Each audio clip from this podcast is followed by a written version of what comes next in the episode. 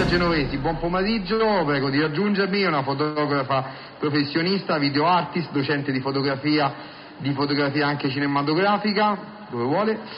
E, mm, eh, insomma, tra i suoi maestri più importanti, esponenti dell'agenzia internazionale Magnum Photos, e si occupa appunto, studia la regia teatrale eh, i suoi soggetti sono oggetto di, numero, progetti, scusate, sono oggetto di numerose esposizioni personali, pubblicazioni in Italia e all'estero, avete visto prima praticamente eh, questo, mm, insomma abbiamo visto video ma un cortometraggio, possiamo definirlo, cortometraggio, bene. Allora, il cinema sicuramente è una disciplina che necessita di competenze tecniche e qualità eh, artistiche. Oggi che cosa vuol dire formare dei professionisti eh, cercare di rendersi disponibili per questo che è un, ovviamente il cinema è una forma eh, di arte, un linguaggio, eh, sono immagini, si comunica forse molto di più non parlando, eh, ma eh, il cinema è racconto, è informazione, è intrattenimento, insomma è, è, un, mondo, è un mondo. Oggi quali sono appunto la, eh, queste, queste difficoltà, soprattutto anche in tema post-Covid? post-Covid, post-lockdown, perdono perché ancora ci siamo. Ehm, intanto vi ringrazio per essere qui. allora, il, il cinema è al confine tra la tecnica e l'arte, quindi è una disciplina molto particolare che coinvolge in questo momento tantissime persone come fruitori, ma lavora attorno a quello che è un linguaggio, il linguaggio delle immagini che in questo momento sta esplodendo ed è, che, ed è un linguaggio trasversale perché non ha etnie, non ha differenze sociali, non ha differenze di razza, cioè parla con tutti l'immagine. Quindi mh, per coloro che come me sono dall'altra parte della barricata, quindi da una parte si esprimono attraverso il cinema e attraverso la fotografia, ma dall'altra parte insegnano, perché io insegno in particolare direzione alla fotografia, c'è un senso forte di responsabilità rispetto a tutti coloro che vogliono in maniera creativa esprimere il loro pensiero e che eh, diventano sostenibili per il pianeta se sono un po' più felici. Cioè se le persone hanno modo di esprimere la loro creatività e di dire la loro, probabilmente diventano anche mezzo autolesionisti oltre che più interessanti. Quindi tutti noi che eh, facciamo cinema o che insegniamo cinema dobbiamo dare modo alle persone sia di esprimersi semplicemente attraverso un linguaggio, quindi senza troppe pretese artistiche, che formare nuove professionalità in grado di fare veramente cinema, documentario, comunicazione e informazione. Diciamo che oggi arrivano a queste professioni un po' di tutto, arrivano gli scappati di casa, arrivano gli artisti, arrivano quelli che dicono ah mio figlio non c'ha voglia di fare un tubo, però gli riesci a fare le fotografie, magari vedere se può fare qualcosa, cioè c'è un mondo molto vario. Questa è una sfera sociale molto interessante perché ci sono le persone che sono fortemente motivate e qualcuno invece dice vabbè dai mi è rimasto questo proviamoci. No vabbè io non la vedo così la vedo che comunque sicuramente è una forma d'arte molto importante e, e va tutelata sicuramente. Quello che la domanda mi sorge è che oggi tutti con questi smartphone che poi hanno delle risoluzioni che sono meglio una macchina, di una reflex eccetera fanno foto e fanno video la professionalità però ancora oggi penso che paghi, quindi eh, molte volte si fanno no, con gli smartphone dei cortometraggi o qualcosa. Dov'è lo step successivo? Cioè eh, chi fa un corso, eh, chi viene, chi, eh, voi che insegnate come fare un certo tipo di, di, video, di foto, di montaggio, è un altro paio di maniche da, dallo smartphone. Eh, diciamo che è una bella domanda questa, perché come dicevo prima, le immagini e il cinema sono un linguaggio. Noi oggi non è che facciamo parlare solo quelli che sono laureati ad Harvard, quindi tutti devono avere la possibilità di farsi la loro selfie, postare su Instagram e far finta di essere della Magnum Photo. Quindi non è un problema quello. Il punto è che quando si vuole fare qualcosa di più e si vuole veramente comunicare a livello globale, fare un lavoro artistico, serve la tecnica allora, la tecnica oggi viene vista come ostativa. Dicono, ma no, io sono un artista e quindi a prescindere sono in grado di comunicare. Allora, questo equivale più o meno a dire che Beethoven si sentisse costretto dal fatto che le note erano sette. Cioè, il fatto che ci sia una regola e che vada imparata è quello che serve per far sì che eh, tutto quello che è istintivo, che c'è nel cinema, perché ci sono persone che istintivamente eh, fanno bellissimi quadri, bellissimi video, ma non diventeranno Beethoven e non diventeranno Michelangelo. Quindi chi vuole veramente fare un salto qualitativo deve imparare la tecnica.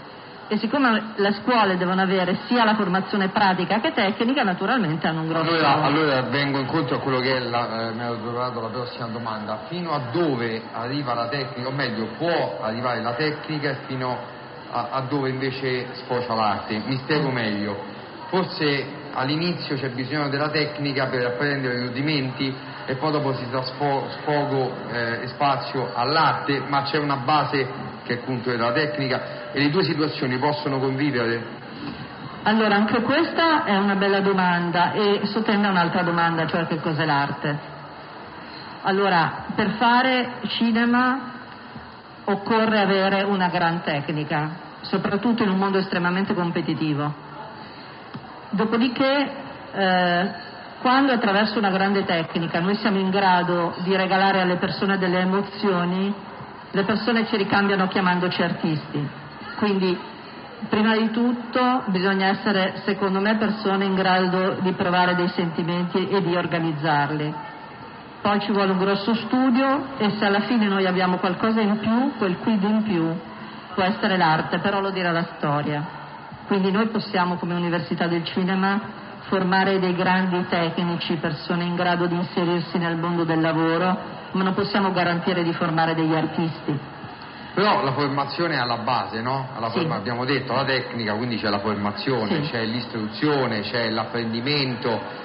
Quanto diciamo, tempo ci vuole per avere, diciamo, un- poi dopo magari ci sono anche le specializzazioni, uno prende, gira, vede quello che c'è nel mondo, si arricchisce, si documenta, però quanto dura una formazione e, e per tirar fuori un buon prodotto? Allora, una, diciamo, una formazione tecnica per tirare fuori un film può durare tre anni, per esempio, o può durare anche di più. È che noi siamo in competizione non solo con tutti gli altri, ma con un mostro che si chiama intelligenza artificiale. Cioè, oggi lei praticamente seleziona quelli che sono i nostri gusti, li dà in pasto alle case di produzione che ci restituiscono film che sanno già che ci piaceranno. Quindi eh, le componenti che, fa- che decretano il successo di un'opera filmica sono componenti che vengono distillate dai dati che noi forniamo. Quindi per fare questo le industrie investono tantissimo, quindi bisogna essere iperprofessionisti in quel settore. E a questo punto rispondo alla sua domanda, tre anni a volte non bastano, perché se uno vuole diventare il montatore per Cameron, oltre ai tre anni dovrà fare delle specializzazioni, dovrà fare una gran pratica, quindi la formazione diventa anche di 4, 5, 6 anni. Ma Questa è una domanda personale io ho questo dubbio. E queste- e- allora, io apprezzo sicuramente il cinema italiano, ma pochi eh, di registi o adesso insomma mi dica anche lei se ci sono montatori, sceneggiatori, eccetera, riescono a andare oltreoceano, no? riescono a eh, andare in America, che è un po' la patria anche del cinema internazionale, ed esplodere. Mi, mi in mente Muccino, mi viene in mente comunque anche altri. Questo perché noi non riusciamo eh, perché non abbiamo il genio, di geni ne abbiamo tanti in Italia, anche contemporanei, perché non abbiamo magari sufficiente tecnica, oppure perché magari non ci sono sufficienti quattrini, perché magari il cinema americano è sovvenzionato eh, da privati, non lo so, chiedo, ripeto, non conosco la materia, quindi sto semplicemente facendo un ragionamento. E noi abbiamo comunque degli artisti che sono attori, registi, insomma, bravi, molto bravi. Allora, noi come Italia non costituiamo un mercato internazionale, cioè la, la nostra produzione la- come produzione non va oltreoceano perché noi tendiamo sempre a guardare un po' nel nostro ombelico e abbiamo una visione molto molto provinciale, quindi questo fa sì che i nostri lavori non si vendano all'estero. E come al solito più si vende più arrivano soldi sia da privati che dallo Stato, quindi è un gatto che si morde la coda. Quindi oggi per imparare, cioè per specializzarsi, è meglio, dopo aver fatto una buona formazione di base, andare all'estero. Però, eh, siccome le scuole sono prevalentemente nei paesi anglosassoni, negli Stati Uniti, bisogna pagare l'università e mantenersi lì. Quindi bisogna essere ragazzi che abbiano molta iniziativa, che imparino le lingue, che siano disposti anche a vivere in condizioni non facili, perché ci vogliono decine di migliaia di dollari ogni anno per potersi mantenere all'estero e fare una scuola di cinematografia.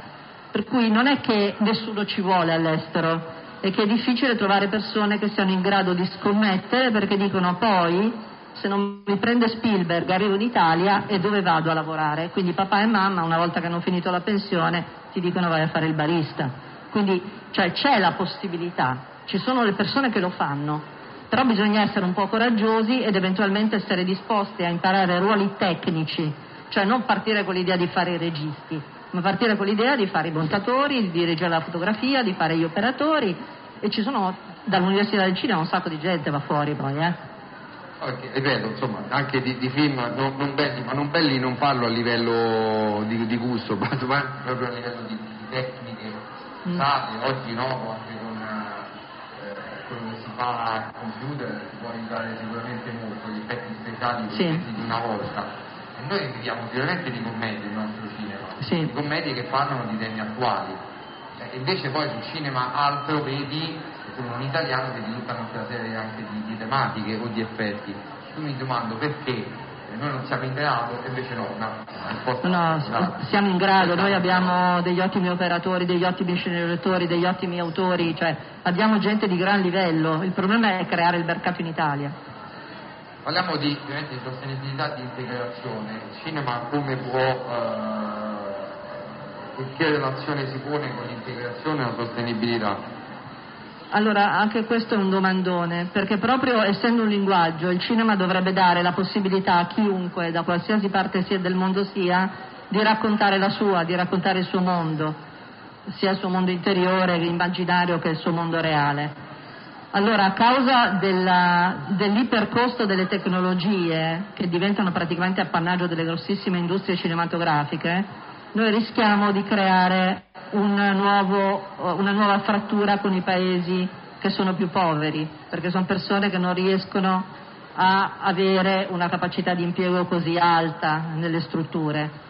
Però bisogna dire questo, che queste persone spesso hanno una grandissima iniziativa. Io ho fatto la giuria a più festival internazionali e nonostante i mezzi siano poverissimi, poco più del cellulare, mandano dei lavori pazzeschi. Quindi c'è una gran voglia da parte di gente che viene da tutte le parti del mondo di esprimersi col cinema. Qual è il futuro del cinema? Allora, ehm, il, nel futuro io personalmente vedo una maggiore integrazione tra i sistemi di intelligenza artificiale e la cinematografia contemporanea, moderna, normale, diciamo così, perché tutto quello che è olografico, realtà aumentata, in questo momento sono delle realtà, ma siccome non abbiamo ancora i computer quantistici distribuiti, è molto complesso far interagire le persone con le immagini.